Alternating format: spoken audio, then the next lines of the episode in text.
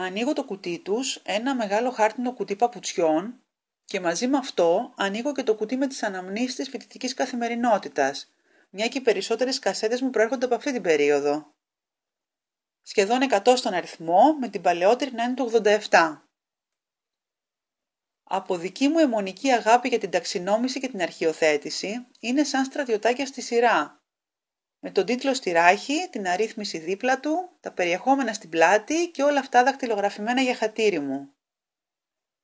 Ποια να διαλέξω. Είμαι τυχερή που όλες παίζουν στο κασετόφωνο που φύλαξα κάπου στην αποθήκη, όταν πια περάσαμε στην εποχή του CD.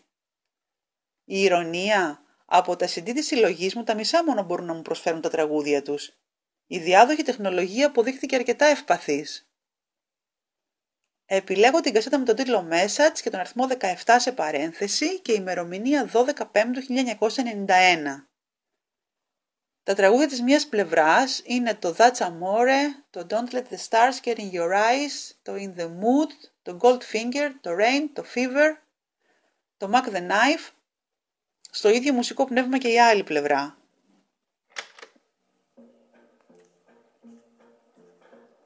Η ταινία γυρίζει και μαζεύεται από το ένα καρούλι στο άλλο.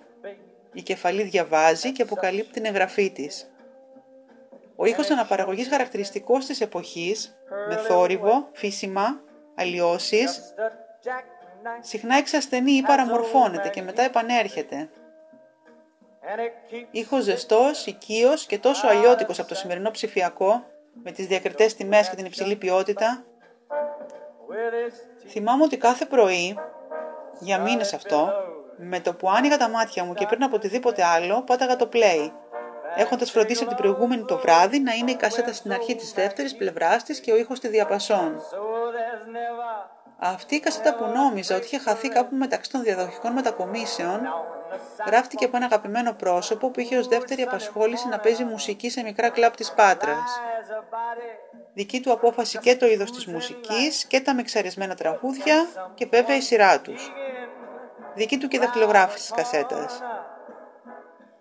Για το τέλος θα σταθώ στην αφιέρωση με την οποία ξεκινάει πάνω σε μελωδία που δεν αναγνωρίζω σήμερα. Ακούγοντάς την όμως ξανά, 30 χρόνια μετά, σκέφτομαι πως δεν θα μπορούσα να έχω καλύτερη συμβουλή οδηγό για τα χρόνια που ακολούθησαν. Άσχετα αν δεν την υιοθέτησα τελικά. Oh,